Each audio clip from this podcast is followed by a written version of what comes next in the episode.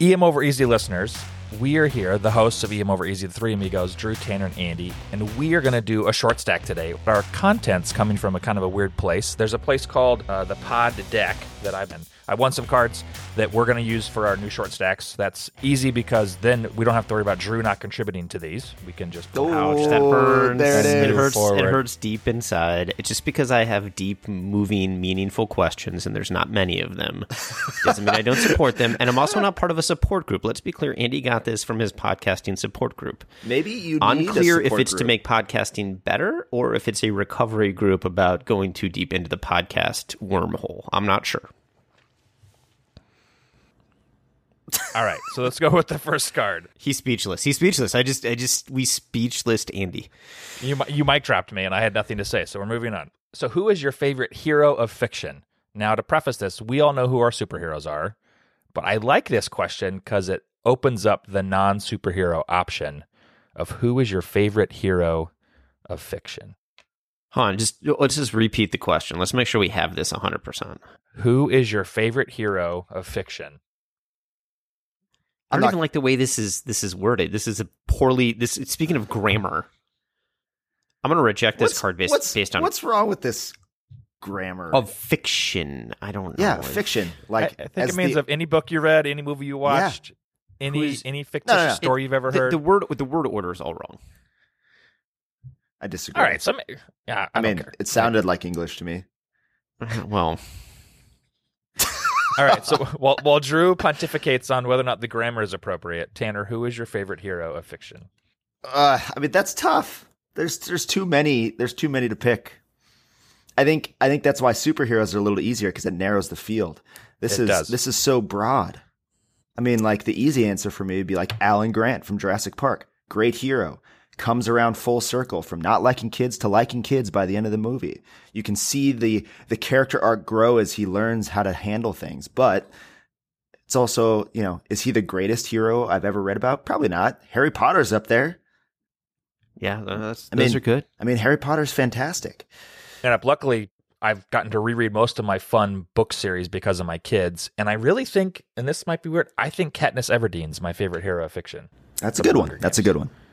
Yeah, because she comes from you know really kind of a humble beginnings because she lives in District 13. She lives in you know what a lot of people say is modern day you know West Virginia, Appalachia, coal mines, and then rises from this kind of humble beginning to become this superstar of a rebellion and uh, change her version or, or her world um, by doing and standing for the right thing. So no, I think mine's probably Katniss Everdeen.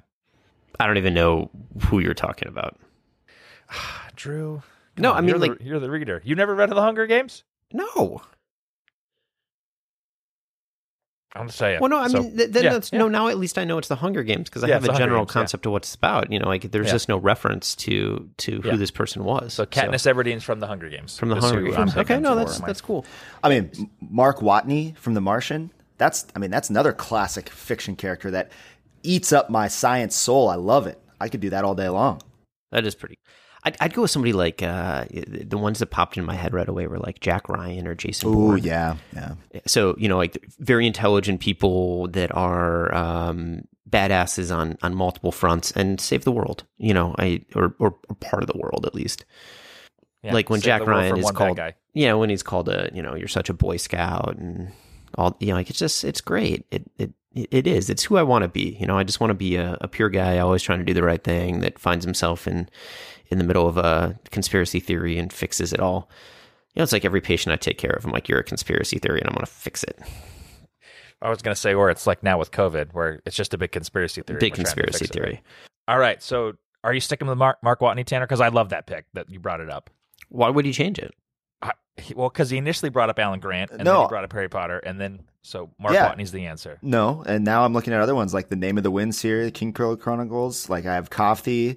Like I'm I'm I'm looking right now through my Goodreads.com profile at all the great fiction characters, and I'm only on page two of over twelve. It, it stops counting. So what I I'm mean, trying don't have to we don't have to choose one we can Yeah, just, what I'm know, trying to can- say is this is the reason this question is bad is not because of the grammar.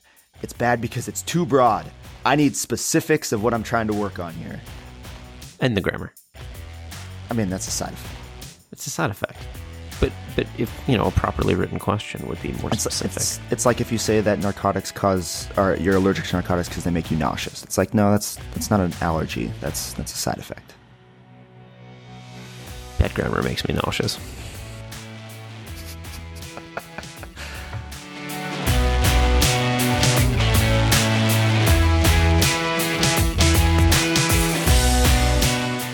Well, thanks everybody for listening to this episode of the EM Over Easy podcast. And don't forget that we are now the official podcasting partner for the American College of Osteopathic Emergency Physicians.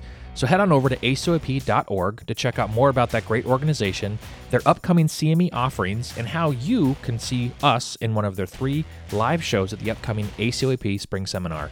So visit acoep.org today to learn more.